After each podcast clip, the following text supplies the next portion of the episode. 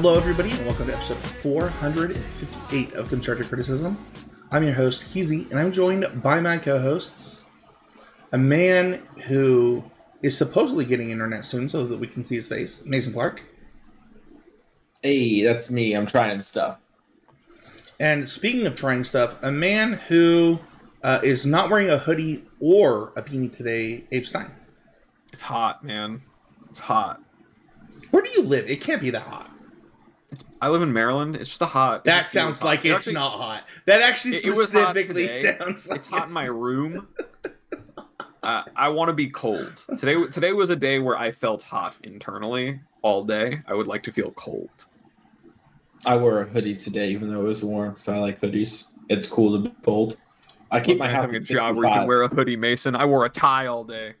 I, I outside actually. Uh, I don't have a job, so uh, I was in a tank top all day until this podcast. And I will say this: uh, my friends often come over to my house and literally say the words, "You live in a refrigerator."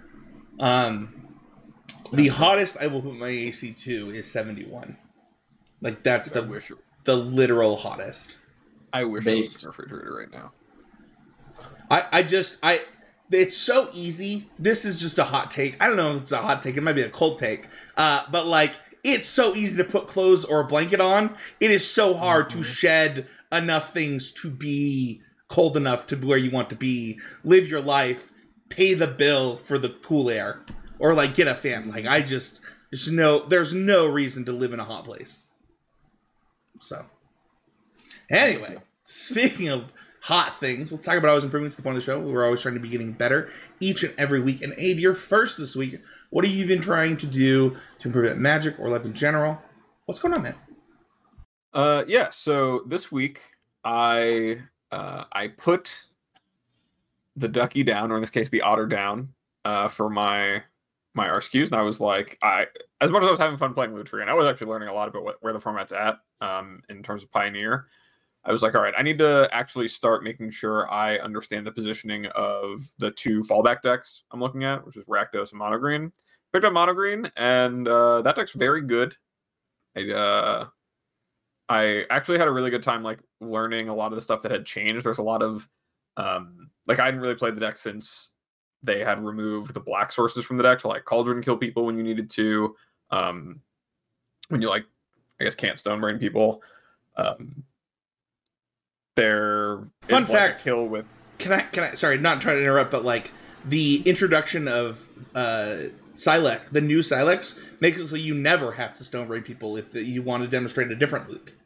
Or if yeah, you want that infinite... was what I say is that the I, remembering how to explain to someone that you can like like how that loop works and how like you can deal even though we're like gaining infinite life and I'm making infinite mana, I can deal infinite damage bigger than the infinite life you gained.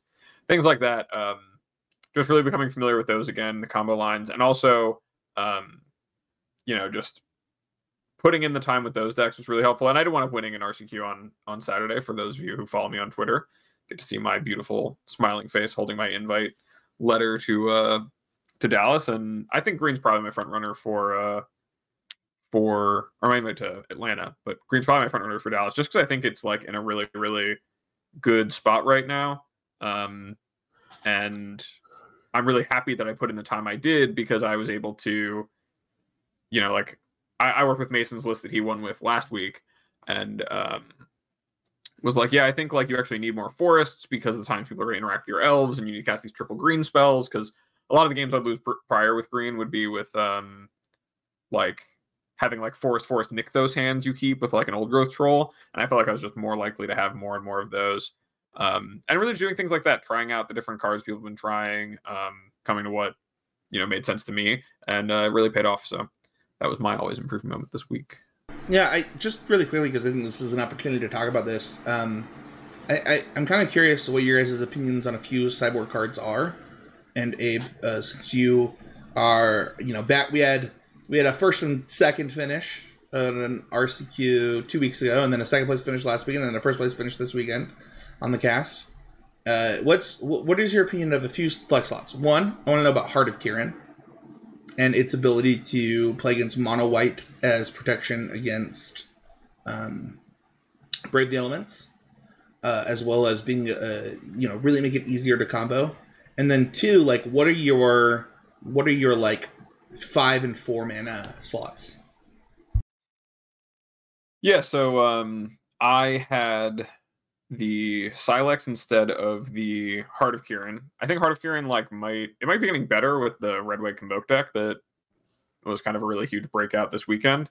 Um, I could see wanting to get it in some positions where you maybe Sylex isn't effective if they're on like a really heavy Convoke and one drop draw, based on my experience playing that matchup now. But um, that that's kind of where I'm at. And then otherwise, we're playing a very very stock sideboard with you know uh, the boat, the chariot, etc. Um, nothing really fancy. Mightstone Weakstone. No, no that that is that is gone. I think that that one was like probably the the weakest once. Like what once you had once now that you want to have Polukranos still in your deck, Mightstone Weakstone is really cool. It's something you could board in that was like an answer to Sheoldred, a sticky mana source, and also just like the draw two in those mid range matchups and good to storm into. But that's just become less of a thing where you really I mean, I feel like I really want to just be as streamlined as possible and have as many of my, you know, fast big creatures because those are also just really good in the matchups where Mightstone Weakstone was good. Yeah. The the last card, and Mason, you're welcome to jump in at any time too, is Wand. Uh, people have been saying that they're boarding out Wand, boarding into uh, boarding into that Heart of Kiran, so the Heart of Kiran plus the Sylex. Oh, that's really weird to me. I think Wand has gotten a bit worse as like things like Thing in the Ice have become less uh, important. Like there aren't as many creatures that um, solely define the game, but I think that like in in in variety of those. But I think that Sheoldred specifically is something where I don't want to ever be in a spot where I'm cutting like my answer to one of the ways I, I feel like I lose games. But where, you did that. You just you already said that you did that by cutting my Weakstone. Right, I don't think I can cut both. And, oh, and I, I, in those matches, in that match, I would board in the Mightstone Weakstone as an answer to have okay. because I had like I had like two Love Struck Beasts and like a Nicol Bolas or whatever. Nicol Bolas was uncastable. So so that that's like kind of what led me there uh, in the past. But now I'm kind of just on the, you know, board in like uh what is it? I board in like my Darksteel Citadel and my Cityscape Leveler against red black and board out like two elves so I can have my mana sources and have ways to answer a pith needle. And, and I, I, I always want to make sure I have something that I can go wish for that just makes the game what I want it to be about. Because if you just have in a lot of those matches where you want Transmogrifying Wand, they're not killing your your big thing, and so but they're like flying over you. So you have an old growth troll and you're like, all right, that's that's not that's a two four now. That's not as scary anymore. You just get so much time. It's it's really hard to, for me to want to cut that card. Sure. Yeah, I really like Wand, and I, I will say to the statement about like of as a thing to like block early and like good against uh, Mono White in some examples too. I think Haywire Mite does a lot of similar work. I know I played of but I wouldn't of if I could have found Ratchet Bomb, which I think was in my tweet, and maybe I didn't mention on the show. But I, I was a situation of like, oh, I have a lot of spirits players locally, and it does everything we talked about, plus be pretty good in that matchup. And so I was like, okay, I'll, I'll play the card. Why why uh, why play just, Ratchet Bomb over uh, Sylex? Sorry, I, I, I meant this. I, I oh, you meant this. That's, okay, I was like, that's me being a bad content creator. yeah, yeah, yeah. yeah that's it's Ratchet Bomb that wins the game. Sometimes. Okay, like, it's like that seems yeah. way worse. Yeah, fair enough. It's way better if you have Pithing Needle. Mm. Open deck list. They just might need the Sylex in a habit. Yeah. No, Based on what about you would have been doing to be always improving? Uh, my always improving moment this week uh, came from starting to listen to this podcast. Uh, oh no, it's called something mind. I forgot in the moment. I'll have to look it up later. Uh, oh, it's like the unheard mind, I think. Uh, and it's this podcast. It's kind of like Radiolab. If y'all ever listened to that in the past, um, but they had one recently on reducing friction in incentives, which was really interesting to hear. And it was a moment of how do you provide good incentives to people to help them learn and improve. And this is helpful for coaching, where sometimes it's hard to give good incentives and to put build good habits into people. And there's a lot of really good lessons to be learned from that episode about incentives. So a great example. I'm sure I actually heard this on TikTok before, and maybe y'all haven't. So I'll tell the story real quick. But in France, at one point, they had a rat problem, and so they decided to basically give 10 cents for every rat tail you bring in. Theory being, you kill the rats, we all have problems, we pay you, you help solve the problem. What ended up happening is, is people would you know, some people killed the rats and brought the tails in, but other people would let the rats stay around because rats can like, you know, have kids which grow more tails where they'd bring in rats and they go other places and they'd have rat farms and ended up having ended up having a huge problem um, for France because now there's just more rats. So the incentives didn't line up with what they were trying to do. And how it's going to translate to coaching is still I haven't quite nailed that perfectly, but getting to like hear and listen about that and do some research was a really good improving moment because it is sometimes hard to put people down the path there, even though they kind of know they want to, because building habits is really hard for people. So uh, my improving moment was basically I had this problem in coaching. I went out and sought ways to help with it, and this is something that I think will help me with that. And it was really interesting too, just stuff like um, another big thing in there was like they were talking about how if you think about the fuel and friction for making people want to do something versus not do it, uh, removing the friction has way more benefit than adding more fuel uh, the same amount. So, for example, there was these sofa, this sofa company had these sofas, and they were like, "Oh, our sofas are really cool. You could design it." And we see people on the website. We can kind of see the, the user data. They're there. They're buying it. They're getting really close to buying it, but they don't go through. It must be our sofas. We must design something more. Blah blah. And what they found doing some studies were is that the actual problem with a lot of users was they would be like, "Well, I don't know how to get rid of my sofa that I have currently." So I just won't buy a new one. And so they just because they still had a good sofa, they wouldn't, you know, buy the sofa. So instead, they added a policy where when they dropped off your sofa, they would take your old sofa and buy it off you, and then they would sell it at like a consignment store for a small profit. So basically, remove the hassle for you, and then boom, suddenly their sales went skyrocketing once they added the service. And so just things like that have been really interesting, and I think will be helpful in coaching uh, once I figure out the exact way I want to implement it. So. You just described being a product manager, and that was really funny mm-hmm. to me. Sure. you just you just described problem discovery, solution validation, and that's great. Uh, you, we have some episodes on some of that stuff. Uh, Mason, I want I want to dive into what you just said really quick because mm-hmm. I think that it does it doesn't just apply to coaching. I think that often mm-hmm. in Magic, there are times where the incentives don't line up to the kind of results that you're looking for.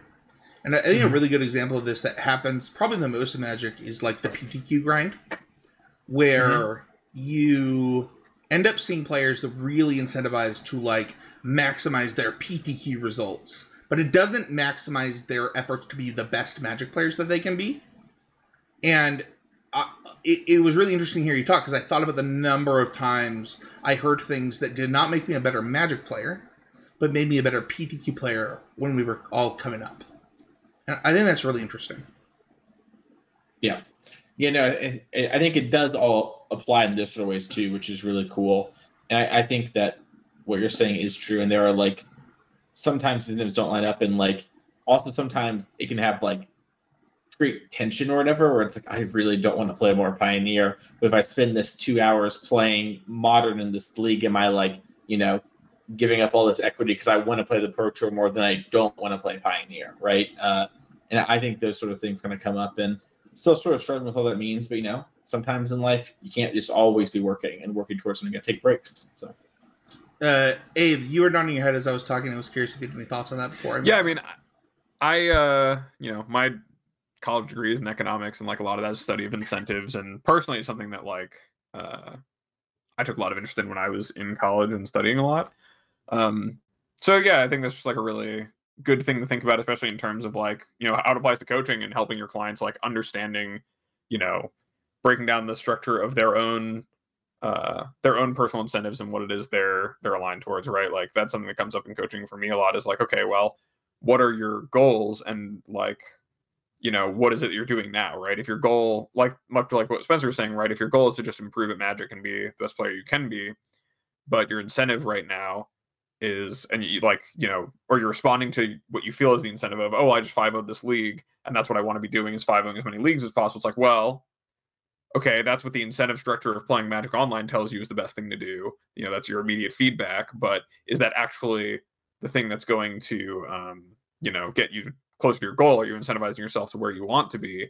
And um really just understanding that and then finding ways to like i mean especially when you're doing it for yourself right? Like there have been times where I've set myself like rewards, write my own set of incentives around the things that I'm doing for myself, either in magic or at work, right? To reward myself in the way that I feel like I should be rewarded to incentivize myself to do the things I know I need to do.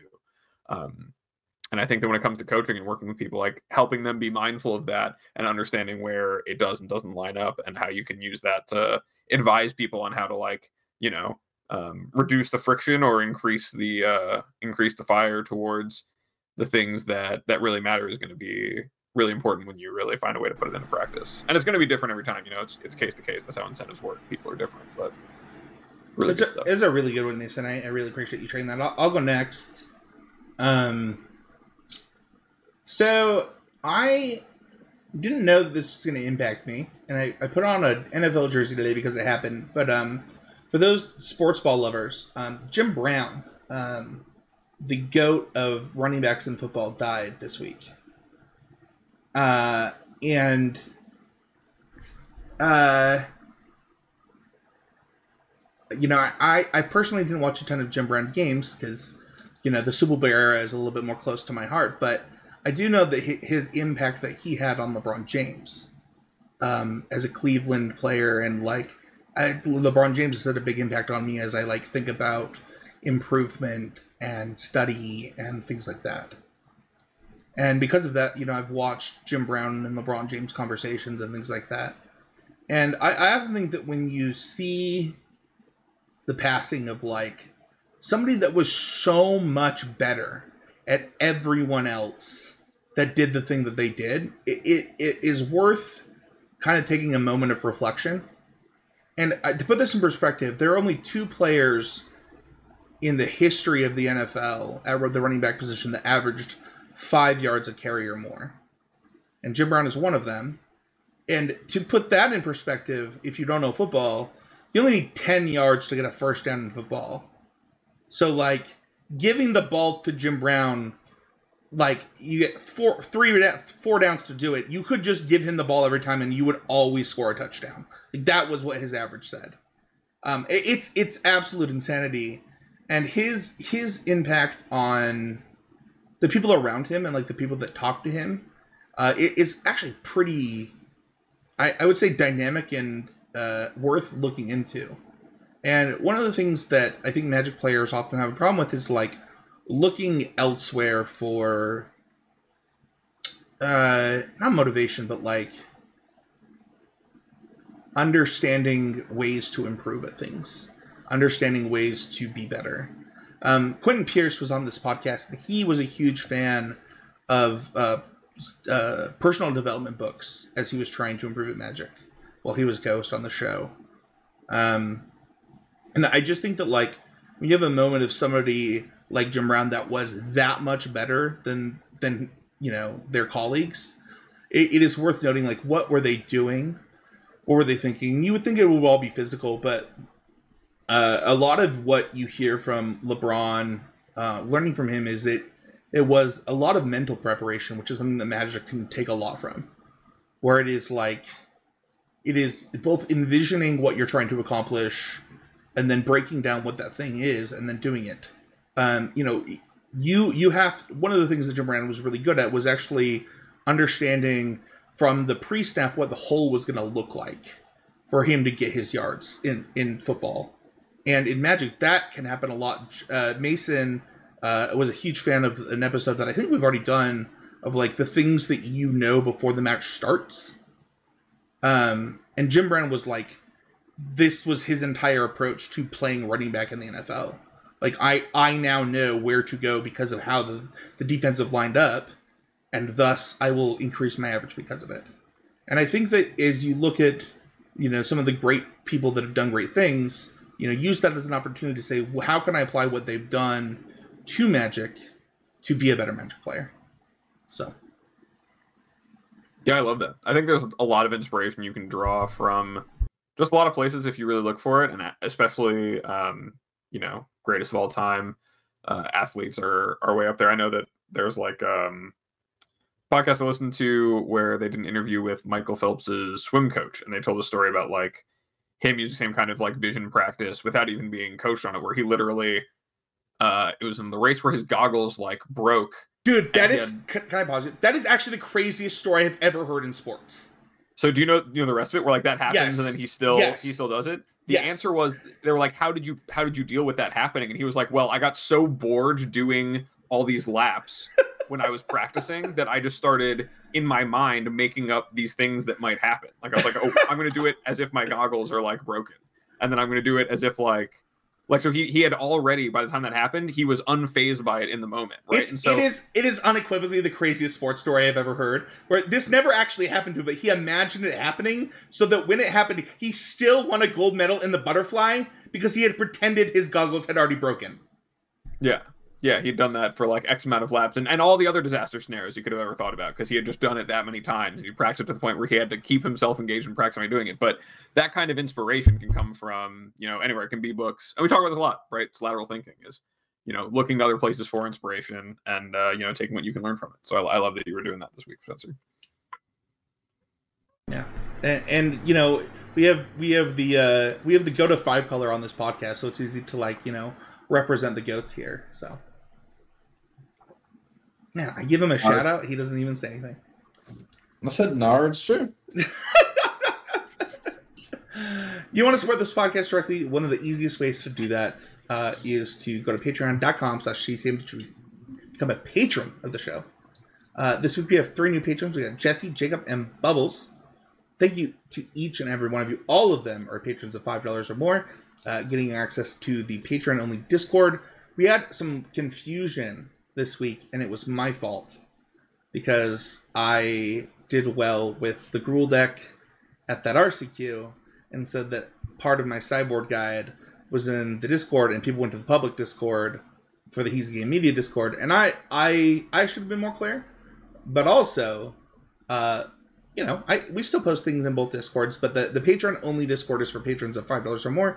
It's where a lot of the activity happens for those people, and we just want to give Jesse, Jacob, and Bubble shoutouts. Thank you for joining that Discord. Thank you for being a part of the community, and uh, we really appreciate your support. Speaking of the Patreon Discord, if you are in the Discord, I did post a uh, discount to the swag store for Patreons only uh, one of the things that happened at the RC that Abe and I went to in San Diego is people were like, we're going to get, you know, CC swag. I was like, there's actually a swag store. You can also be a patron of $25 or more.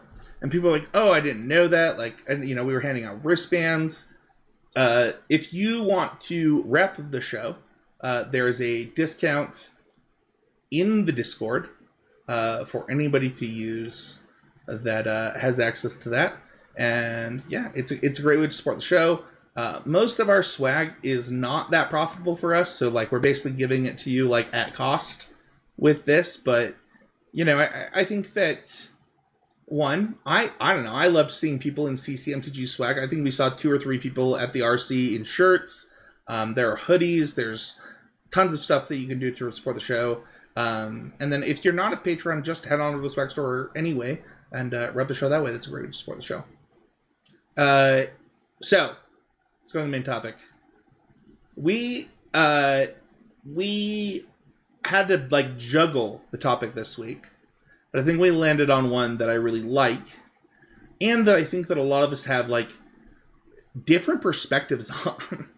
Uh, because we're doing an archetype episode, so we've done uh, control, we've done ramp, we tried to do two episodes of mid range, but both of them ended up being guest episodes. I didn't realize that until I went to plug our mid range episode, Abe. Do you realize that both times we tried to do the mid range archetype episode, it was Soul and Miss and uh, Misplaced Ginger? Yeah, I mean, you know, there's there's no one better to hear about mid range from, and you can't. It's so broad. How are you really gonna? It was so mid-range, funny. Mid range is we're just gonna tap into that a few more times. Yeah, we'll we'll do a mid range episode with just us. But it was so funny because like we both times were like, well, here's what I want to write down, but here's the thing I want to talk about. Let's just talk to this person. And you know, we could do that with combo which is today's topic, but we're not going to dive into the well again to get another guest. We're going to talk about our thoughts on it, our perspective. And uh, Mason, I, I kind of want to kick it to you to start off with what if you were to define combo decks like what is combo in Magic? Combo at its base is combining one or more cards together to get a greater outcome than a card would singularly get, right? And so you're kind of working towards something. A lot of players think of it as things like uh, Pestermite plus Splinter Twin. They have an infinite combo, but there's more to it than that. A combo is just when two or more cards work together to get a greater outcome. Yeah, I would say also, if I can add on to that definition, Mason, and, and you can stop me if you disagree, but I think it's also important that like combo is doing that in a way that is in some way, you know, different than the way that you know most decks win games, right? It's not just trying to put some creatures in play and and interact with the opponent and um and like attack them down or or anything like that. It, it's trying to do something that goes around the conventional means of winning a game. Would you agree that that's a that's a piece of it? Yeah, that's definitely a part of it. Yeah, I, I think so, and I, I think that that will be well. We'll get into kind of like synergy versus combo in a second. And what was so funny as you two were talking, and something that we didn't talk about in the pre-show, I thought about like Boggles. It's like Boggles a combo deck, or wow, I said that backwards. Is Boggles a combo deck, or is it a synergy deck? And like, I think we'll kind of cover that as you know, kind of just like Ramp did this, where like Ramp had a lot of control elements to it. I think Combo will have a lot of synergy elements to it, and just like Aggro had a lot of tempo elements to it you know it's gonna one of the cool things about magic is how you can blur the lines between archetypes uh, and I, I, think that this series has taught me a lot about that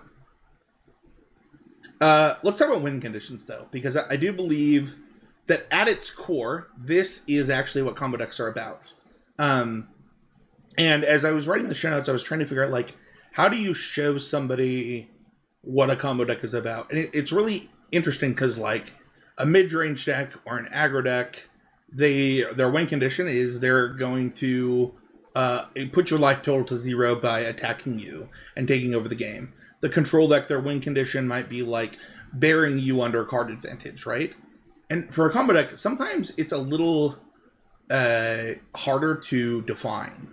You know, uh, I, I think that a really good example of why this becomes harder is you look at decks like the current state of combo in modern and explorer like what's the what's the combo deck that comes to mind for you guys because for me it's actually creativity like that is the premier combo deck in both formats um and there is neither none of those are kind of that combo deck that you know none of that is the splinter twin-esque two card combo but they uh, but the win condition is like uh you know for the the modern deck it is bearing you under that card advantage where like you're not actually coming back from two archons coming into play. Like that you're that's actually not happening.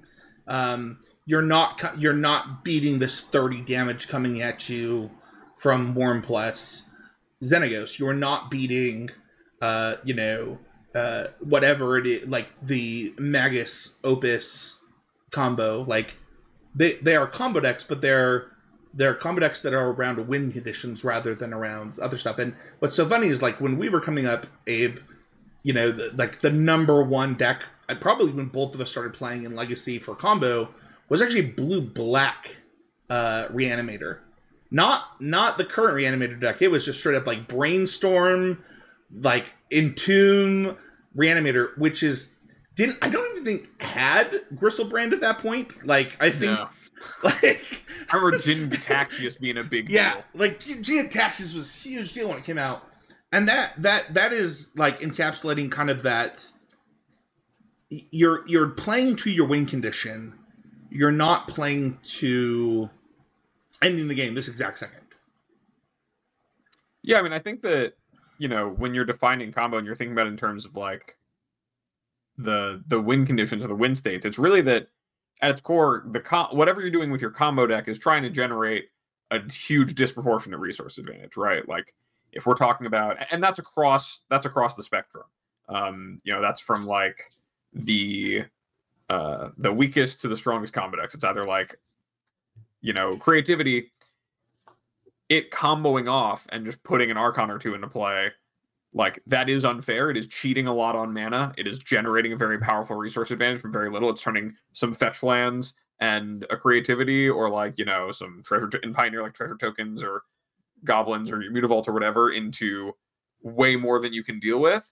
Um, and that is comboing, uh, even if it doesn't necessarily like we're used to in a lot of cases, like Splinter Twin, where it's like, okay, I have infinite creatures now. Like that is that is a disproportionate resource advantage, right? Now I have infinite two one flyers or one four, you know, creatures on the ground, and I'll just attack you with all of them for infinite damage. Like that's a lot. Or you have infinite mana or infinite life, or you can, you know, make an infinite, infinite walking ballista, like infinite, very big amount of resources. But not every combo deck is like that. And I think it's important to just remember that the combo is really and what makes it a combo deck, at least I think to me definitionally, is that it's doing something for that. So when we talk about you even just mentioned like Bogles as an answer uh, for deck like is that really combo? It's like, well, I think I personally think so because you know the Slippery Bogles and Gladecover Scouts they're making you know all these auras disproportionately powerful. You're going to spend all of your cards and all of your mana on uh, auras, which are typically pretty weak. But because they're on these hexproof creatures, now these hexproof creatures are difficult to answer and killing the opponent, and they're much stronger than anything your opponent could be doing to answer it. Um, so that's you comboing off the same way that infect turns, you know, a giant growth into twice as big a giant growth, you know, having an infect creature. So, um, you know, when you think about it that way, that's kind of like the core and heart of combo um, to me. And so as we talk about, you know, the kind of the win states and the win conditions, it's really is are we is a deck generating so many more resources or doing so much more than the opponent at that stage where it goes off, it it assembles its win state that um it's winning? And and that's not always the case right? Sometimes you'll do the thing with your combo deck and and lose in some formats but it's important to recognize that that's at the core of combo. Uh mason you kind of buttered your bread. Uh, i don't know if a lot of people listening even know this at this point but like you buttered your bread with a combo deck to start your magic career you both played scapeshift and then amulet titan mm-hmm. Yeah, I have played a, lot of combo. I mean, even a, a, lot of the decks I end up playing have combos in them, right? Like qualify for the Pro Tour, playing Phoenix.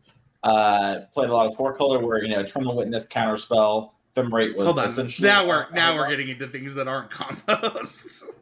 I mean, I I don't know. I, I think Galvanic Iteration plus Trespass is like the win condition that's a combo for Phoenix. I I mean, that's like a debatable thing. Obviously, you win in other ways, but sure, I win 99% of my games just like taking two turns in a row. Yeah. And I spend the whole game sort of getting to that point. So, um, you know, and maybe that's blurring the line a little bit, but that's kind of how I see it in a lot of ways. Uh, and maybe that's just more useful for playing than it is for teaching.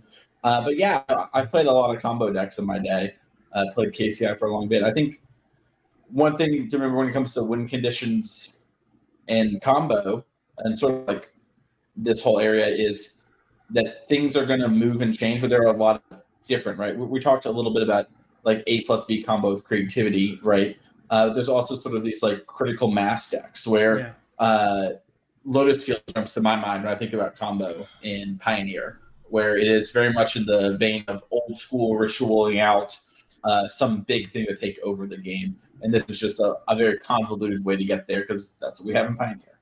Should we should we go into this? I think we covered win conditions pretty good, and I, will just kind of mention the things that we want to talk about. We want to talk about A plus B combos, infinite combos. I want to discuss demonstrating a loop because I think that that becomes really important things like mono green. I had a really interesting interaction where my opponent did not realize that I had infinite life, and I was like trying to tell him like, no, I like. Are are you gonna beat this infinite life? And he's like, well, show me. It's like okay, I've demonstrated. Like, anyway, we'll get into it. Uh, we have critical mass stuff. This is, I think, historically, what a lot of people, if you play like a lot of cube, or you play like a lot of, if you look at combo decks historically, it's so funny that so many people think of Splinter Twin because I actually think critical mass ends up being the majority of the combo decks that exist. Um, and then we have synergy decks, which you know, uh, it was really funny, kind of in the the pre-show, talking about things like Birthing Pod. Yes, that technically is a combo deck, uh, but that's a synergy. Like that is that is a mid-range synergy deck that happens to have combos in it. Or you think about like um, I think Scapeshift in a lot of ways, where it like plays that as like a combo control deck is like a ramp synergy deck. So there's a lot of different things we can talk about here. But I want to get into A plus B co- combos because I think that's the thing that most of you are going to play against right now. Um, if you are playing in an RCQ, there are there are a lot of different combos in Pioneer. But if you're thinking about like combo decks, um, there are specifically three A plus B combos in the exact same color combination, and it's really weird. So I want to talk about that really quick. So you have Magus Opus combo with Gearhulk creativity. You've got creativity with Worm, uh, Worm combo, creativity without Worm combo, and then you also have Blue Red Turns combo, which is the Blue Red control deck with Chandra plus Trespass. Uh, so it's actually four decks. I mean, the the Worm combo and the non Worm combo creativity deck are the same deck, but uh, that's a lot of A plus B in the same shell. Like, I can't think of another time in the time I played Magic where that's happened. I don't know if either of you have any examples of that. I mean, there was a. Uh... I think it's just kind of a symptomatic of the fact that Pioneer right now, like that specifically creativity of the card and that effect of like polymorphing is kind of the strongest thing, one of the strongest things you can I, be doing. I didn't even include the like the what's the four mana one? Transmogrify. Yeah, the Transmogrify decks. I'm not even including in this. Well, I think I think they're just, they're all doing the same thing principally, right? It's it's an A plus B combo of you know I've got a creature and I've got this spell. yeah, and uh, that's going to get me a huge a huge advantage on my mana expenditure. Um, and really, I mean, for me, when I think about combos, it's like, uh, you know, A plus B is the it's the the lowest amount of cards you can involve in a combo, right? I'm going to need my my A card and my B card, and those things are going to do something really powerful. But uh, you know, when we talk about these other types of uh, of combos, I think it you can also also think of it in terms of like how many cards is this going to take. So like for me, like a critical mass combo is kind of on the right. It's on the far end of the spectrum from A plus B. It's like yeah, your Scapeshift plus your Scapeshift plus Valakuts and whatever, like that's actually like a nine card combo sometimes or a seven card combo. You the scape yeah. shift, the lands in play, the the lands in your deck, you know, maybe like a dryad. I mean, all the far all the farseeks that you've cast, the cultivate, whatever you've cast up to that point to get to that Scapeshift are all part of that combination of cards. Exactly. Whereas you need the, to get all those lands in play and cast the Scapeshift. So yes. that's a critical mass. Or like with burn or bogles or infect, it's like you need the the dam like all you need all seven lightning bolts to deal more than 20 damage. You need, you know, the creature plus the pump spells to deal 10 infect. So so all those things are things where it takes more than just the two pieces. Um and kind of in the in the middle ground there lies a lot of the the strongest and most resilient decks. Like you were talking about Birthing Pod, it's like, yeah, the Melira Pod deck could go infinite with like three or four creatures in it, like in play if it had the right combination of them and gain infinite life or deal infinite damage, and it was really good at assembling that. But also, it was just kind of independently good at generating a little bit of value here and there yeah. with all of its cards because it was trying to assemble critical mass, but all those pieces were resilient. So I think it's just important to remember that um, it's kind of it kind of is a spectrum within itself when you cool. look at those. Kind of kind of going. Let, let's go to the beginning of that spectrum, Mason. Like when you think about like an A plus B combo, is there something outside of Pioneer that you go to? Because like uh, for me, I think about like Reanimator or Sneak and Show as that type of combo deck. Yeah, I, I think reanimate, uh, like you know, like maybe the modern element like persist for a lot of players. Um, but yeah, those kind of decks are ones that hop out to or jump out to me a lot. Um, kind of think about other A plus B combo because it's weird because in my head, A plus B and Infinite are very much combined normally, but I understand that's not the case for the show. Like I normally think of like Felidar Guardian plus Saheeli is A plus B, even though that is an Infinite combo. Uh, well, I, so I, think it can be both. I think I think Infinite well, is just yeah. like a it's just a definer of what your win condition is, right? Like yeah, this is more me detangling it out loud. So with like that being said, is there like a concrete difference or does there need to be a concrete difference, Abe, in how you approach an A plus B deck and an infinite combo deck uh, when you look at how you're approaching playing combo?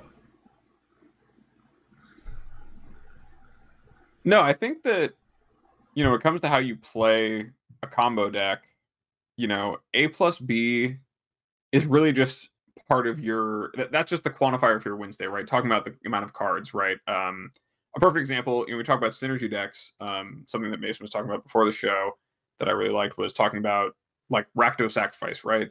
Those decks are often um a lot of little A plus Bs together, especially with like uh, you know, Cat Oven or um, you know, Goose Trail of Crumbs, right? Those are things where you're doing small A plus B synergies, which are just two cards that net you the things that you'll tag Splinter Twin situation in on Twitter. Exactly. Yeah, exactly. Got it. Got it. Um, and those A plus Bs, right? When it's the sacrifice deck, it's like that is creating a little bit of value, and the rest of the deck makes to the it snowballs that one piece of a value engine into like going off. But it it's kind of what separates a synergy from a combo, right? Is like is is me doing this game action or these set of game actions actually winning the game in my mind like that's that's what separates it versus um you know not and i think that it's all really contextual right like if you know that you're playing but knowing what kind of combo deck you're playing really informs the way that you should play it right knowing that you are a critical mass deck right knowing that you're burn means that you can't afford to mulligan a ton of hands because at a certain point you need to cast a lot of these spells right you need to cast a bunch of lightning bolts because you're a critical mass of burn spell yeah. deck. Or if you are an A plus B deck, maybe you can just or if you're playing Splinter Twin and you're playing against Tron back in the day and you know they're not going to interact with you and you just need to have a Deceiver Exarch and a Splinter Twin and kill them on turn four, and that's how you win, then maybe you should be mulliganing to to doing that, right? It really it kind of informs the way that uh right you can approach it because you're going to need you know how many resources you're going to need to win because your win state is kind of defined by that and i think that um, when it comes to combo and then even looking at how many cards a win state like needs to have right? What makes splinter twin so powerful was that those cards kind of were really low deck building costs. Or like look at inverter recently from pioneer. The cards to play the inverter combo were really low deck building cost you wanted to play dig through time in your combo yeah. deck and in your fair deck and whatever. And Jace was a good mid-range card. Um, Inverter itself was good enough for the format. Thassa's Oracle wasn't that embarrassing. And then you got to play a bunch of interaction because you only need the two cards together to win. Yeah, we'll we'll actually get really far into that when we get into like pivoting and alt win cons because I actually think this is really important for like the best of the combo decks. But you said something that led really good into our next point um, about something about like the difference between some of these combo decks and like demonstrating a loop, like say, being able to say, "Hey, I've demonstrated this loop. I'm going to do this thirty times."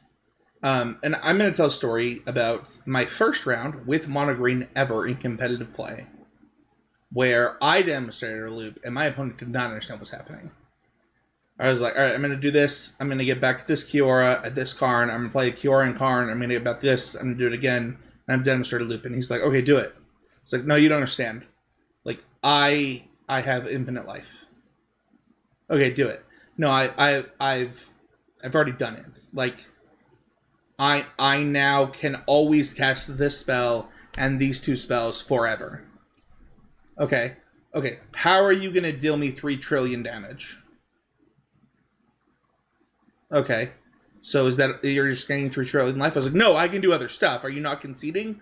Like I'm at three trillion now and it's it's I think it's a hard thing for a lot of players to both grasp and also know when they've done it. Right? To be able to tell a player, I've demonstrated a loop. Do you understand the loop that's being had here? Is actually kind of a hard thing to do in paper. In in Magic Online, you just do it, right? Like it's why loop decks are so underrepresented on Magic Online. Yeah, you can't shortcut it. Yeah, you can't shortcut it. So like like I'm telling this player I've gained three trillion life in Magic Online. You know, I'm probably going to what like 86 before they concede. And even by the time I go to 86, I'm probably doing something else now. I'm like, all right, I've now untapped enough time to secure to kill you with something else. Uh, and, and it's really hard. I, uh, it's actually, I think, Mason, you, I think you were my co-host when, or you know what, it might have been right before Michael joined Wizards when we talked a lot about uh, KCI. where like demonstrating loops was really important during that part of modern. Yeah, I think in general, my sort of advice to people you're demonstrating a loop and your opponent maybe doesn't get it is I very slowly walk it through. And I, I typically tell my opponent, like, especially if they're tapped out, I know, like, for example, the deck doesn't have like a force negation type card, something like that. I'd be like, all right, so this is a loop. Uh, let me show you how it works. And I'll be very precise. So, you know, would be example with like mono green of like, all right, so I'm activating Nykthos, so I have 14 mana here. I'm going to cast this five mana card, play, you know, nine mana worth more stuff. And it's like, okay, so it's even, but this time, you know, I have this or whatever, right? And so now we're up one. And then it's like, okay, so I'm going to net one every time I do this, right? Uh, and that like them like, oh, okay, you have infinite mana, right? Because I'm going to say I do this one billion times. Uh, and so when you do that, it really allows players to sort of, I think, get it when you walk through it slowly. Sometimes players won't get it, and that's frustrating. But for the most part, I think people are really good about that. And demonstrating a loop is just trying to have your opponent understand because I, I honestly like especially the, the more competitive your event is, the more likely they are to just know and they just concede right away. You know, at the Pro Tour, no one makes, you know, once you've demonstrated infinite or whatever, they just go like, yeah, show me the card, you show it to them, we move on, right? As long as it's in your sideboard, I'm okay with conceding to save everyone's time. We know what's going to happen. So uh, that that a lot of it is just sort of walking people through it who don't get it and just you know kind of being an ambassador to the game and you know helping them understand. I love that because fun fact in the game one that I won in that exact same tournament in the the qualifying round, uh, I showed them the loop and they were like, "You have the loop," and I was like, "Yeah, here's here and here," and he's like, "Okay, I can see." And it, it's so funny the the dichotomy there, but I think that the important thing is like you do need to be able to understand your own loops, especially when they're complicated in something like KCI, or especially I, I actually the monogreen loops can get really complicated. Like the infinite Polukranos loop, for example, I think is extremely complicated. And I, I personally, can you guys explain this to me? I can have infinite Polukranoses. Everybody's told well, me this. Yeah, it's explained to me twice. I, it, they, you can just have really, infinite. Well, you get infinite. Sorry, you get infinite tokens. Yeah, but you, you never need to do that. Like the only time you need to do that is if they somehow stop the other ways to win. Yeah, but okay, you but get one flipped Polukranos and then you have the two other Polukranoses, and they legend rule each other. Oh, you need all three Polukranoses for it to work? No, you only need two. Oh, or you could, or you could just ratchet bomb away the. Well, Why do you, you need also, the third one? Are they mana, both named Polukranos? So, so, hang on, no, no, no, real quick. You have the Polukranos on the backside. Yes. I play a new Polukranos. I transform it once I once I've generated I have infinite life, infinite mana. Yes. Right. Yes. You already have infinite mana. I already understand that part. Yeah. Yeah. And infinite life because transforming costs mana which costs life. So we transform. Yes. yes. And then now I have two Polukranos named World Eater or whatever. Yes. They one legend rules. It sees itself die, and so does the other one. So I get four tokens. Then I recast the Cauldron's backside to pick back oh, up. Oh, you get to play it, flip again. I see. Okay. It's it's very a lot of these things are very easy if someone just takes the time to like slowly explain it to you. That is not how this was explained to also... me at all. For what it's worth, when somebody explained to me the infinite tokens, I was like, this doesn't make yeah. any sense. I mean, you, you could also have three Polukranoses and then like have one in play, flip, and then yeah, that's rule the normal size. All ones. right, but that that's like not needed. Yeah, it's also like the like third best infinite combo, and you're like the third strongest thing you can do with infinite mana. Well, the thing is, the thing is, is like a lot of the combos, for example, in mono green are actually not infinite loops. Like the untaps on uh Sylex, that's not technically infinite. You just need to be able, able to untap 33 times and show that you can do that. Like that's well, you can you can you get to infinite. Yeah, because, you can because you, it only takes 11 untaps. No, it takes 11 10. untaps. Oh, because each one gets a new untap. So it takes 11 damage to deal, uh, it takes 11 damage to deal oh. 10 damage, and it takes two ca- two casts of Pestilent Cauldron's backside. Restorative Burst gets eight life, so you're netting three damage every every loop. Yeah, it's really easy. It is. I definitely explained this wrong to my opponent. I I literally made 33 untaps to to to do that. That works too. Yeah, I mean, it, I mean, it, it does work, but want. like it, I, it was yeah. unnecessary. I mean, your opponent. You should just. Your opponent should just understood like, hey, I'm gonna have infinite activations, infinite D's. I'm gonna silence you, blah blah, rebuy, blah blah, rebuy, blah blah, rebuy. Yeah, and you're gonna die. You know, um, but yeah, mono green has like three to four infinite combos depending on your deck build, and they're all really easy to do. Uh, once you know the start points, which is like very nice. But the hard part is most players don't know the start points. That's why I wrote an article about it. Thumbs up. So, fun fact about that: uh, we got there were questions about where to start on mono green, and uh, not only Mason, I'm going to throw your private Twitter under the bus. That your private Twitter tweeted that you got stuff, but like my friends have been suggesting your article for baselines for everyone. Mm-hmm. And I, I just so, I think you should be proud of that. Yeah, it's been really great. I I uh, I ran into someone at a local RCQ. My it was actually my round one opponent was playing mono green, and uh, had been reading my article, but didn't realize it was me until I played their friend the next round who knew who I was from Twitter, and then told their friend like, "Hey, that guy you played is the guy who read the article." And then we had a bunch of talks about mono green. And it was super nice to meet him. It was dope. Mono green yeah. rocks. For what it's worth, uh, your article was why I was so pro Teferi at the RC. I was like, "This is just easier. You should just do this." So it is definitely easier. Dude, definitely as somebody who has now played Teferi and non Teferi versions of Mono Green, I'm like, you know what? I just wish I had Teferi in my deck. yeah, I, I, think the thing people don't get about Teferi really quick is that it's just all it does is make you combo sooner. Enough about Mono Green. That was last week's episode. No, I, I, I do think that demonstrating the loop like Mono Green is the best way to explain this, but there are other decks that you have to do this with. Um, I want to talk about Critical Mass next and uh, I, I I would assume for all three of us, this is like how combo decks were presented to us because of Storm in Modern and Storm in Legacy and Storm and Storm in Pauper and Storm in everything, uh, and then Burn and then uh, Bogles and like all of these critical mass decks. They they are like kind of the most common version of combo.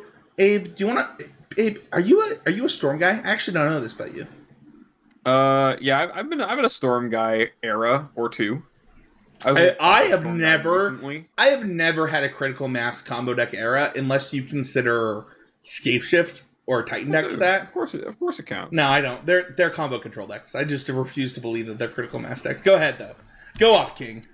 I mean, you know, I, I already kind of said this, but when it comes to critical mass decks, it really is just about you know, understanding and building up that mass of whatever it is you need, right? When it comes to uh, you know, storm, it's usually like spell-based storm, it's gonna be okay, I'm gonna need to have ways to draw a lot of cards so I can cast a lot of spells and get my storm count really high, be that mana sources, or when it comes to um, you know, something like burn, it's like I'm going to need to draw all of these damage spells and deal all this damage to my opponent, but that's my critical mass. And so I think that uh, in, in both those cases, it's like the number one thing is that mulliganing um, and losing resources are like the kinds of exchanges when you're playing against combo or playing with combo that hurt the most when you're playing critical mass deck are the ones where you are like going down multiple resources because you do need every card to win, right? You need to have. There's no way you're winning without assembling that many, um, right? That many spells resolved. And so when that's the case, uh, and it comes critical mass, you do just need to be cognizant of that compared to something like a two card A plus B combo where though getting those two things together is what matters more. And when it comes to the way that you might um, you know, construct a deck looking at um, you know, looking at Legacy Storm versus a deck like Scapeshift, right? The reason Scapeshift gets to be a combo control deck is because lands are something that are the common yeah. uh, like denominator of what you need for your critical mass. Whereas like so, so you can play more interactive spells because you're going to need yeah. lands either way, and they work well together in that way. But when it comes to like Legacy Storm, you need a lot of rituals, and you need ways to find the right mix of rituals and card draw and other spells to cast that are going to allow you to cast other spells that naturally leads to cantrips, which will you know make your deck a lot more consistent. Um, yeah. I in addition, so so that's how I think really impacts you know the combo I, schema I, there. I was mostly trolling for what it's worth. Like the actual first legacy deck I actually owned in paper was actually Oops All Spells, um, and that is the definition of a critical mass deck, uh, where the only way you win is through a critical mass. There's no that it actually has basically no. I think it actually has no bridge spells where like decks like Storm could play Lightning Bolt. Decks like uh, you know there there are different versions of critical mass decks that you can still play bridge spells to get you to that bridge where like the first the first version of this deck, deck that i owned of this type of combo had none of that. Like it was very much, and it was before the London Mulligan. For those who don't don't know what Oops All Spells is, where you either had a Belcher version win or a mill your opponent to zero cards in deck version. But it, it, I think that one of the things about critical mass decks is like it it becomes about you think of blue red storm you think of like how am i getting to the turn where i can cast the spell that puts me over the edge? Whereas there are other versions right where it is how do i win on turn zero which i think a lot of people attribute to these type of decks which is not always true. I don't think you have to be a turn zero deck to be a critical mass deck like uh, i think St- storm is a good example of that not being true but also, I, I think that like there are lots of decks where I, I, think Rona combo, for example, is a critical mass deck in Pioneer right now. That is very much not a turn zero deck, right? Like it's it's like a turn five deck at best. Yeah, that's kind of like an A plus B plus C. It's like a three card combo, right? that's Rona, like... the Rona and the Amber and the. Where, where's the turn? A turn two? Yeah. I mean, it could be, yeah. Yeah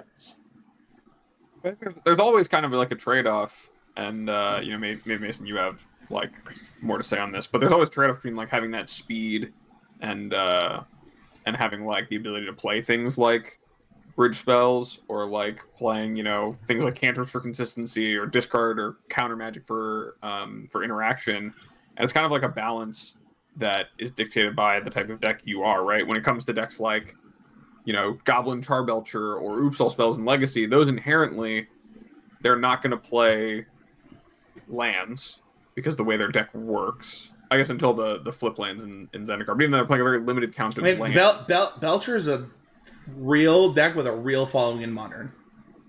Yeah, because of the the flip because lands. Of the flip before yes, that, it was yeah. like before the flip lands, you were just a deck with one land with a taiga. You just had a taiga. yeah, it, it, was how it worked. I bought a taiga. Now I own a legacy deck. Right, but without um, with that comes that you have to have this big cost, right? Lands are really good at generating mana multiple times, and that's why they're so good. Use them on every turn. Um, and so, you know, there's kind of a trade off there where when you build your deck without that, um, you know, you have to go all in on speed, and so you have to be a critical mass then of mana sources to cast your one thing. But I don't know, Mason, if you have uh, if you have more thoughts on on that. I yeah, I would say my thoughts sort of pivot into something else when it comes to like what we're going to talk about today. But I, I would just say, and maybe it goes into this, I don't know, but I, I think typically the best combo decks are ones that have more going on than just the combo. Like I think one of the things that the Rona deck has an issue with is that it is a little too all in, despite being very clean. Like the deck has very little needed to actually combo when it comes to space in the deck, uh, but it and unfortunately like doesn't have uh, any like good backup plans. It can't like actually play the fair control game plan in the way that you know people thought like oh you know we're gonna fatal push his Thoughtseize, we flip our JVPs. Wow, you know this is actually going to be able to play like an inverter type control game. And this doesn't actually work that way. And this is why the strongest combo decks often are combo control decks because they can control the game and then set up the combo. We see this with Splinter Twin, with Combo Cat, with Inverter. They have, you know, exchange resources and then set up to the combo. And we saw things like uh Jeskai uh Saheeli Felidar combo at the Pro Tour not do as well, even though it was doing really well before because it was more all in it had less room to pivot. And I think that strong combo decks typically have some amount of pivot room. Uh, it doesn't have to be the case with decks like Lotus Field. Obviously, they are all in on what they're doing. But I think the strongest decks and the strongest combo decks typically can play through some interaction in that sense or have some amount of redundancy. Yeah, I, I think that, you know, what Mason said is 100%. I'd like to go into synergy decks really quick. And what Mason said is true. Uh, Mason, you have a Patreon article about Parmesan. Is that correct? Yeah, I mean, I have a Patreon article that is uh, about how I, I, think working a combo or having some way to have a free win or some insurmountable part of your deck is a common trend in some of the strongest decks we're, we were seeing in Magic at the time. Yeah. And I think uh, earlier in the show, the Arclight Phoenix, the Galvanic Iteration Plus, um, temporal trespass is an example of this of where you have a mini combo that really puts you over the top of your opponent. Uh, And I think that is sort of the idea of Parmesan, which is, is a joke of having, you know, just a little bit of cheese, right? Put a yeah. little bit of Parmesan on your spaghetti. Well, no, I, I, think that that's that's totally fair, and I think synergy decks fit really well into this. We've already talked about birthing pod, which I would fit, fit into this category. We haven't talked about things like amulet titan, which I think fit into this category, where they are they're technically combo decks, but like that's that is not their primary game plan. Like they are synergy decks that happen to win, like happen to present an insurmountable advantage or an infinite combo as they play their game. Um, you know, Titan, for example, uh, for those who don't know, you're not familiar with modern yet, You've just got into Magic because you're a Pioneer player. Uh, you can make as many Titans as you have in your deck. Like that, that is a thing that can be your win condition. You can also just kill your opponent. You can also just deal them uh, 18 plus damage on turn, I think three right now. You can turn two. You can 18 on two? Yeah, easily. I mean, it takes pieces, but it's not hard. Okay. I, I believe yeah, that. you see double amulet. Yeah. Oh, sure, sure, sure. Okay.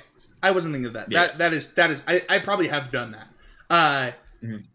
so like the the synergy decks, they they the one of the things that are really powerful and the reason that I want to Mason to mention Parmesan is because they they do that thing that he mentioned about combo control that we mentioned earlier, where they have alternative game plans and normal game plans as they win the game. Uh, Birthing Pod was just like the best value engine mid range deck of the time. Amulet Titan right now, uh, it you know it can it is a value engine ramp deck. Uh, there there are lots of ways to be synergy decks that allow you to take over the game and then put yourself in a position to win where you don't have to be a combo control deck which you know also gets that parmesan effect but I, I think the next thing to talk about because I, I don't want to dive too far into synergy decks i think that it's more rare for a synergy deck to be that uh not not one of the decks we've already outlined is bridge spells. We talked about this a lot on the ramp deck abe where uh and i think i even mentioned at the time that like Valakut decks and decks like this kind of fit in this like combo control ramp stuff. But creativity decks at their heart actually do this. Like this is actually what creativity decks are trying to do uh and it's really interesting how they kind of become the de facto thing instead of things like scape shift. Yeah, I mean, I, I think that a big part of it, right, is that you know it goes back to what we're saying about A plus B versus kind of critical mass is that it costs you less cards in your deck to play an A plus B. Something like creativity does that, and you have more room for spells that you know, give you time. Think about a combo control deck as really all bridge spells towards their end state of comboing as their kill condition. You just have more ways to interact because bridge spells are, you know, really they're the spells that aren't doing the plan A of your game plan. They're there to support you, but they're not there to to get you there. So like, you know, this could be it, it's usually whatever is interacting. In combo, that's gonna be a lot more things like uh, you know, discard spells. Like one of the things that makes Greasefang such a good deck in Pioneer is that it gets to play Thoughtseize. It gets to play, you know, a backup plan of having, you know, chariots and creatures and you know, Sky Sovereign is just these good cards. Um, but it also has decent bridge spells in terms of like Thoughtseize. Witherbloom Command at times has been pretty good. Uh, playing, playing a two drop that literally discards a card from your own hand is like an insane bridge spell where you get a block with yeah. this two drop, but also get to do this thing. Yeah, and so I think it's just like eh, when you think about your combo deck or you think about combo decks in general, what's going to really dictate what kind of bridge spells they're playing? Eh, it's all it all comes back to the win states, right? Eh, I think that that's like the most important thing to think about in terms of of combo and bridge spells. Mason, this is this is especially important for a deck that you played a lot when you think about things like Amulet, where understanding the type of spells that Amulet gets to play that contribute to its combo while not being actually part of the combo are really important. Like uh, the deck has recently got Arboreal Grazer, for example, where it gets to be a com not a combo piece, but like a huge bridge spell. Yeah, and and Arboreal Grazer can be a combo piece too, as it, you know, often it is G to get another mana out of it, right? Like if you have an amulet, a double land, and a grazer, you can pay G and then play a bounce land and be up a man and slip your land return. So, you know, I think it's the kind of the perfect example of like it bridges early, buys you some little time, you know, get some lands out, and then late game or when you have double amulets, you know, it's often asking acting as a ritual of some sort. Um, so Arboreal Grazer, I think, actually does a really good job of explaining that. And looking for cards like that in your deck can often be a way to sort of get to what I talked about before of having a deck that really functions. You know, if I can have, um, for example, like Tyvar in the Rona combo deck is a combo piece, but also just a way to like grind through decks that have a bunch of kill spells, right? So having ways to having cards that work that way are very helpful, I think. Yeah, you, just kind of add on to what you said about Arboreal Grazer. As Abe was talking, I was thinking about I, I was thinking about Fable of the Mirrorbreaker and its ability to be both a bridge spell and a combo piece. Where like when you find cards like that, that that's that's that's the secret sauce. Like that when when Mason says like, oh, combo control decks are the best, or like it's it's actually not combo control X. They just happen to find these cards the most, but it's combo X that find these type of cards where they get to fill multiple roles uh, really easily. Abe? I have nothing else to say. Okay. Uh, let's go on to pivoting because I think that this is uh, one of the things that people asked us about, but there are a lot of things that we've already covered that I think cover this that I just want to highlight really quick. So I'll start with Fable of the Mirrorbreaker. Uh, there's a reason that a lot of the combo decks play Fable of the Mirrorbreaker today, and it is because it's a really good alternate win condition. If you have two Fables, and mana, you win the game. It also draws you to your combo. It also bridges you to your combo. It's a huge reason as to why that happens. And anything that you can do to both bridge you while also winning the game is like a huge deal. And understanding how your deck pivots is also a huge deal. The the RCQ that I won with um, with with um, creativity um, I I got Necromentia. I didn't I didn't actually have uh, Archons in my deck. Uh, I I had to win through lightning bolts and and uh, and fables, and understanding like how your deck functions when you're disrupted is like really important, and having having the ability to do that is also important. The reason that some of the decks are so fast that they don't have those pivots is because they're so fast. But if you're not that fast, you need to be able to do that. Pivoting sort of, it, it's a good one. Ties into what we're talking about there with like bridge that, and what I was speaking about, you know, with having alternate ways, having just things that you can do besides being a one note deck often help you a lot. And you know, you mentioned Fable Mirror Breaker is the ultimate smoothing card that also is this alternate win condition uh, and go a really long way in doing all of that. And so that is really powerful it's probably see it be a multi-format all-star. But you know, all these decks, if you have ways to pivot away, so you're not, you know, you don't fold to just a Stony Silence whatever, right? Or rest in peace. We see this with the Greasefang deck, where you know, if you rest in peace, it's like, all right, well, I have creatures plus a secret. Yeah. Like, let's get on board. Let's let's game. And I, I think that you'll notice that the strongest decks often are that way, and decks that are all in really have to sort of build their deck to not holding to those things, right? When you look at Lotus Field sideboards, the cards to actually bring in are almost all ways to stop opposing ways to stop them. Yes. Right. So it's like ways to stop a damping sphere, ways to make it so you can target your lands and unsummon something, right? Like Void Snare. Uh, so these are all, you know, you have to supplement there somehow. So being able to pivot in the main deck and really start at the beginning that way can really help go the distance and help uh, make your combo deck into sort of the best it can be. And this is sort of like good things to look for. Like, oh, does this combo deck look real? How well does it pivot?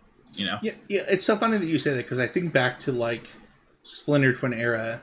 Abe, have you ever put a Splinter Twin on a Snapcaster Mage? Once or twice, it happens. Yeah, and like that was a reasonable thing that you could do. You didn't want to do, but like it was a pivot plan between like you know it, it was hard to beat right like they were you were going to either prolong the game till you got a new Splinter Twin, or you were just gonna lightning bolt them out of the game. Yeah, I mean, even just having Snapcaster Mage and Lightning Bolt was really like at the time the premier pivot plan. At a certain point, if your opponent is just respecting the fact that you can combo them a lot and leaving up all their mana and not developing their game, and you're not having opportunities to use your lightning bolts, you would just start to deal them a lot of damage and flash in these snapcaster mages and get aggressive and either force them to tap out so that you can combo or you know ultimately push through the damage. And I think that really, you know, the combo decks that aren't you know extremely fast to the point where they're only played in formats where there's free uh, they only exist in formats where there's free interaction um, you know you're going to get interacted with and having a plan b that is supported by the cards you're playing makes you a lot more resilient and a lot more powerful uh, you know a deck in terms of you know how good you are in, in any given format so i think that uh, i think that knowing how your deck pivots and knowing you know what all of your plans are and really what makes a good combo deck good is when all of its cards play together to more than just comboing, right? Like one of the I guess one of the like biggest strengths of of a lot of combo decks that turn out to be really dominant is that they're interacting with the board or playing to the board in a way that is meaningful, right? So like KCI, it was a really good defensive measure to just be able to like blow up and Engineered Explosives a lot. So you had a lot of Engineered Explosives in your deck, and it would keep you from dying. Or, um, you know, right bolt snap bolt out of out of um, out of twin, those things just make your deck that much better in the games where they don't let you do the thing your deck is built to do, the most powerful thing in your deck. So your second and third most powerful thing in your deck, they matter just as much, if not more, than how good your first thing is. Yeah, I, I, I think that, you know, if we looked at historically like the best decks in I think modern is like probably the best example people can look towards you know, uh, it's not that hard to see, like, you know, Scape Shift decks, uh, Splinter Twin decks, all of these. I mean, I could go on. I, I won't. I won't list every great combo deck, but like, it is clear to see they have other win conditions. Like Splinter Twin literally cut a color, for example, to be a just tight Titan deck. Like it, it was Rug Twin. Like Splinter Twin could have easily played Jace the Mind Sculptor into decided, or sorry, not Splinter Twin, uh, Scape Shift could have easily played Jace the Mind Sculptor and decided not to. Just be like, nah, we're just we're just a Primeval Titan deck now. Like, let's go. Like, uh, you know, when when Abe and I get to argue about like whether or not Titan decks are combo decks, that that's the case. That's the the case study. Is that a combo deck, or is that like a ramp deck, or is that a control deck, or is what it what is it? And like that's fun. But that only exists because of the pivoting plans that decks get to have. Um, yeah, I mean, I mean, something that Mason says a lot uh, about Hogaak is that it got better when you know the alter dimensions got cut, and that's a perfect example of this, right? Like when your plans are more cohesive, because even though you cut something that's more powerful, you know your ability to pivot, your ability to play a more fluid game, just makes you stronger. So it's definitely yeah. the case. But but I, I also think that Hogaak is a really good example of like a deck that had a lot of win conditions. Like it, it could win the game through multiple multiple routes. Uh, I want to talk about longevity really quick. Uh, this is one of the things that was mentioned in our Discord.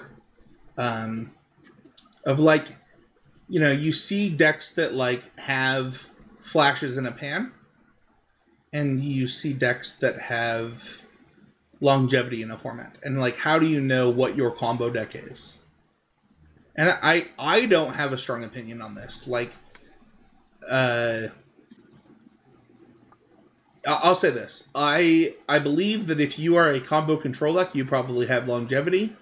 If you are a critical mass deck, there's probably a way to beat you because you don't you need a critical mass and people can disrupt you.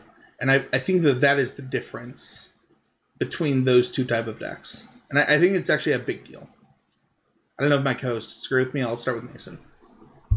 Yeah, I, I think the thing the first acknowledge when we talk about this is it is okay for a deck to be a time and a place deck and not a forever staple of the format. So I think a great example of this right now is actually the red white convoke deck in Pioneer, where it is exploiting and it's kind of a critical mass sort of combo deck where it's exploiting, hey, there are not many good uh, board wipes being played right now that are low mana. I'm going to flood the board and sort of just push through a bunch of damage real quick and overpower you. That is what I'm looking and uh, angling to do. That is a beatable thing, and it is okay to play a deck like that. That's time and place. Now, when it comes to buying a deck, you might want to uh, right. You have different incentives there; they don't line up as easily. Um, so then, at this point, this question becomes something like, "Oh, am I going to have fun with this deck for a long time?" Uh, or is this deck going to be good for a long time? It really depends, like Spencer said there, where how exploitable is the thing you're trying to do? You know, are you a graveyard deck?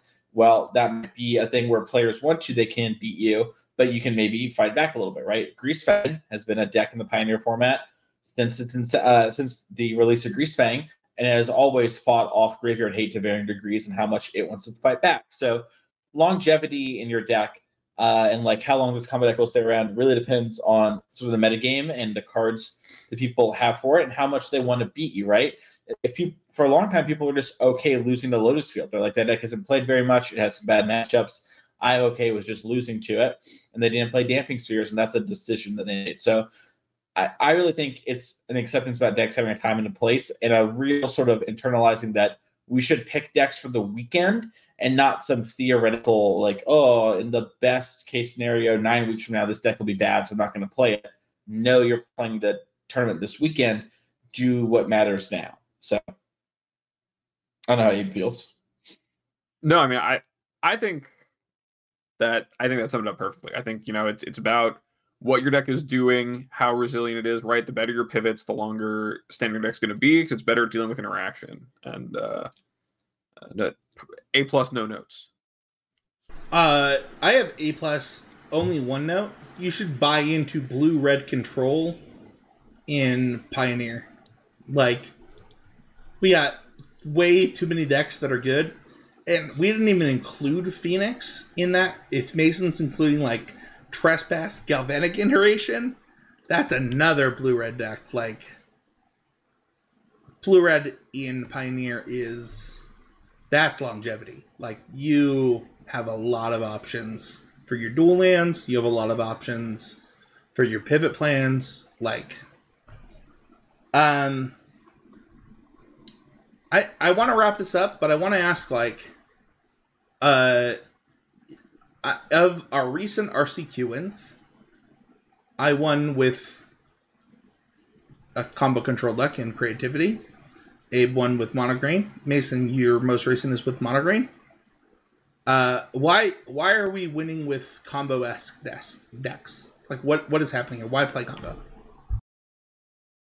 I mean, I can go. I can go first on this, but the reason, if you're gonna decide like you want to play a combo deck, it's because the conventional fair game plan decks you think are going, you're gonna be able to exploit them with some aspect of your combo deck. Either you're gonna go way under them and they're not gonna have the right tools to interact with you, or you think you're going to just outmuscle them and get over the top of them, um, or you know, you, you just think it is the strongest thing to do and that's what matters. And you know that's the that's the beauty of combos that those are the most powerful things you can do in the game right? It is it is a plus b infinite combos or it is you know critical masses of things allowing you to generate infinite mana and, and do whatever or just putting the biggest thing in play the fastest you can um, to to completely dwarf what your opponent's doing right? All those things are unfair ways to play the game and times where playing the game is unfair um, and you're able to maneuver the games well and and play through the ways that people are trying to interact with you you're going to be rewarded because your deck is just going to be more powerful than your opponents, and that's that's my perspective.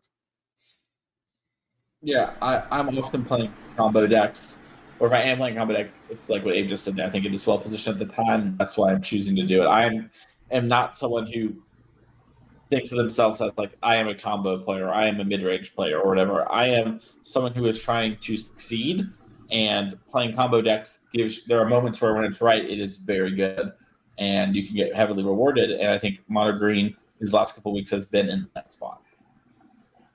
Yeah, I'm, I'm just gonna double down on what these two said. Like, you know, Mason and I had a, a a finish and a one round short finish the same weekend um, with with lists that were three cards different. Like the thing is, is like um, there is usually an inherent weakness of combo decks. What be, uh, historically, like when you think of a combo deck, where like something like, for example, the current hot deck on Twitter, uh, the Convoke deck would just crush you. I I don't think that that is the same problem that combo decks have today, because people can construct their combo decks to have an A plus B combo or an infinite combo or demonstrate a loop where they can be favored against those type of aggressive starts. Like uh back back when I started playing Magic, like if somebody made three one ones off of one card and then made them two ones to attack, like you'd be dead. Like there's no coming back from that.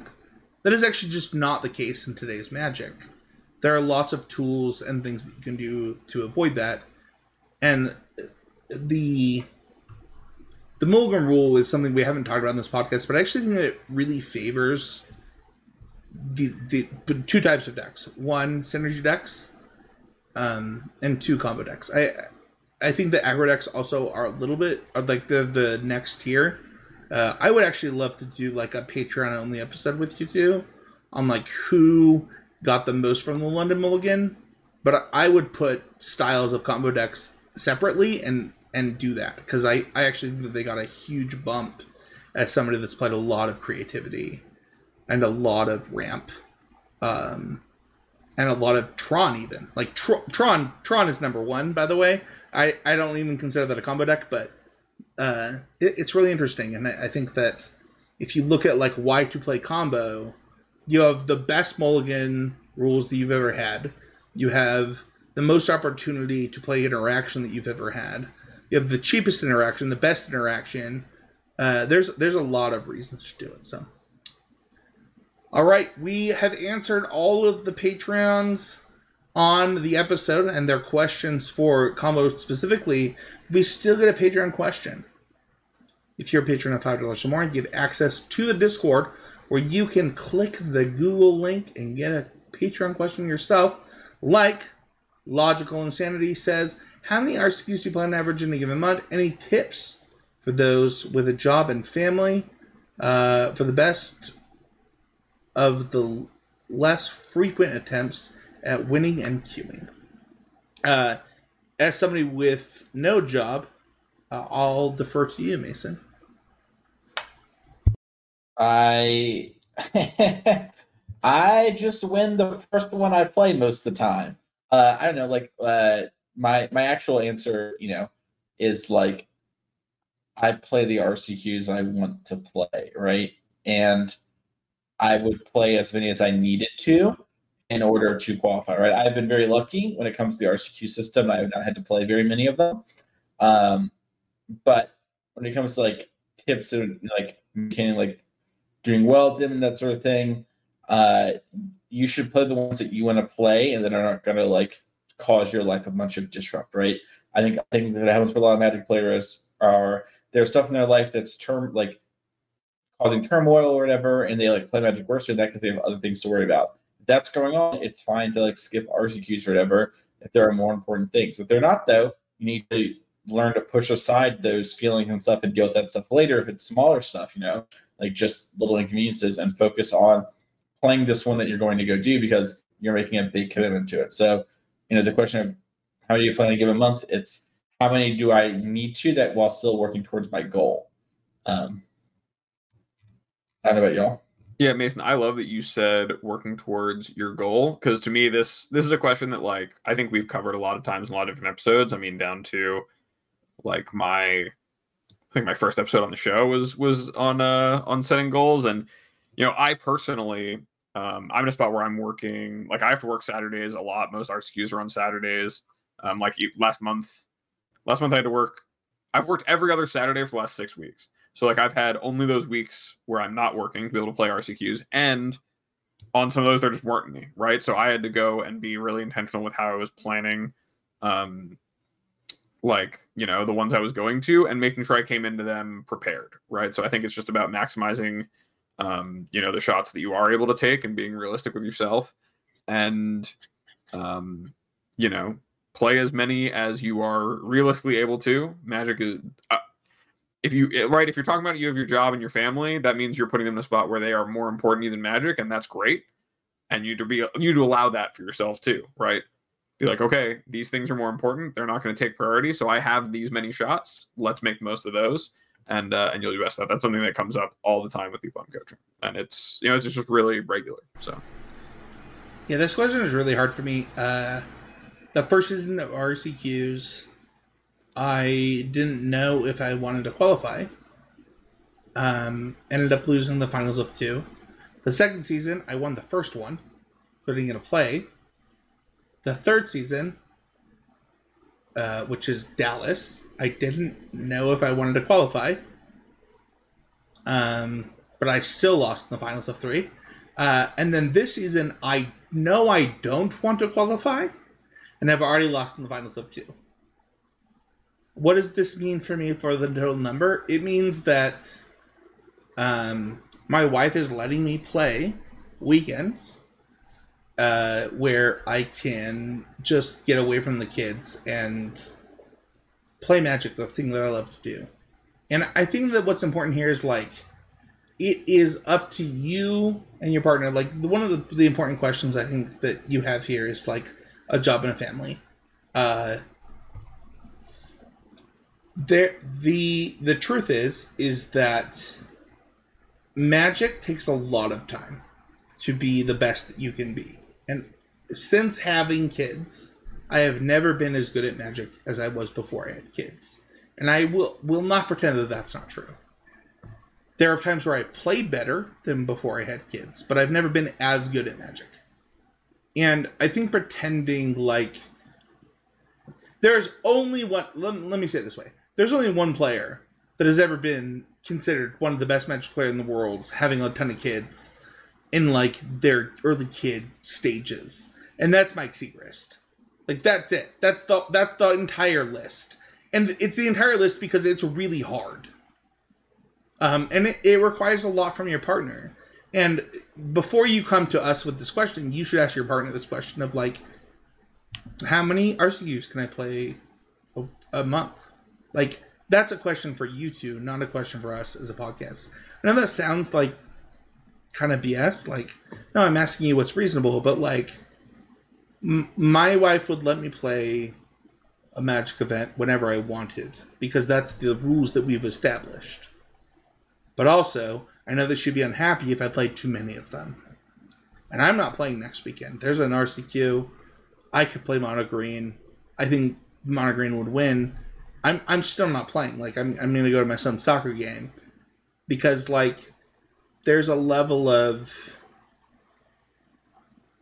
I don't even know the right word. Like I don't Mason Mason and Abe have both had girlfriends where like they get this, but like when you have kids, like there's there's a level that you you have a responsibility for that uh most Magic players don't talk about, and I I think that you have to consider that, and if you don't, it's wrong. Anyway, you want to join the conversation? You want to tell me how wrong I am for going to my, my kid's soccer game? Uh, you can join the Patreon Discord. You know, tell me, Spencer, don't go to Maxwell's soccer game. He just lost last week, five to two. He scored the only two goals. He's also scored two goals every single game and they're four and one. And the only game that they didn't win, he didn't score as many goals as the other team. Don't go. You can do that in the Patreon Discord. Just join the public Discord. Tell me the same thing. It's the He's Game Media Discord. What a weird flex from Maxwell, but go off, Dude, King. straight up. do you want to know the craziest flex I have for my son? He scored 13 goals in a soccer game at the age of five. That's it. I'm not joking. The score, the score was 13 to zero. Maxwell scored all of them. I was about to say you're you're like my my what did we learn on the show this week was going to be that Maxwell is going to be on Blue Lock season dude, two. Dude, yeah. if I was rich, Maxwell would be out of public school and in a soccer only like The kid is he the only defender, the only goalie, the only scorer on his entire soccer team. Uh, we'll talk about it later. It's fine. Uh. Go ahead, Mason. I'm just laughing. It's just funny. It's like it's my, my it, son is I, the team. uh, you can also follow us on Twitter at CCMTG. You can check out the rest of the network. You've got drafting archetypes. We just posted a recent episode of Mythicast. We're in conversations to how to continue that show as well as CCMTG. Like, sub, comment, and review. And people can find me at Spencer Nates. We're going to find you, Abe. Find me at twitter.com slash more nothings. Or you can email me at more nothings at gmail.com if you want to talk about coaching. You can find me uh, at twitter.com Mason E. Clark is the Twitter handle. You can find me each every week over at Card Kingdom. This week I'm writing about the tier list for the Pioneer metagame and going into the RC. So if you're interested about that, check that out. Find me at twitch.tv slash Mason Clark and feel free to reach out to me via Twitter or my email, which would be Mason E. At gmail.com about coaching. I have a couple spots right now. So if you're interested in getting in, I'd love to have a conversation and see if it works. Mason, what did you learn on the show this week? Maxwell's a true egoist. No, He's the next no, you can't both do Maxwell. This is inappropriate. No, I, no, I no, last week I was going to make the memes thing, and then Spence it went first, so I, I can say this week. I'm a bigger Blue Lock fan than you. Okay, I'll just go for. I'm, I'm just going to say the Maxwell thing so that we can end this. Uh, when Maxwell was four and he started soccer, I played soccer with him every day, and I forced him to learn goalie, defense, and offense and his team has won like basically every game since. And it is like an inappropriate thing for like a father of a four year old to do. Uh, he hates losing, but like now, now he plays defense because nobody else on his team plays defense, and then they'll lose to this squad. And I'm like, Max, just go score. He's like, nobody's playing defense, Dad. What am I supposed to do? I'm like, just it's fine. Nobody's playing defense anyway. like, oh. Go ahead, Abe. Main character of Awashi. You know what? I, I, Maxwell's gonna be Maxwell's gonna be the main I'm giving him main character syndrome so bad. Boarding school. It's gonna be it's gonna be anime worthy. I'm giving him main character vibes so bad. It. I don't know what to do. Am I not supposed to teach him how to do all those things? Like I'm a listen, man. You ne- we never get man. Tiger Woods. We never get Tiger Woods if his dad doesn't want him to be the best golfer alive. That's I, all I'm saying. I 13 goals, 13 goals as a four year old to zero. See, if he keeps to it up at zero. If he keeps it up at 10, 13, if, he, he's middle school, no, high school, he's, keeping it up, you got scored, a He scored. Oh, there's only one player that has scored a goal on his team this season, other than him. I don't know what Did to do. assist? Maxwell plays goalie once a quarter, or one. Yeah, one quarter. Like, what do they do when he's not scoring?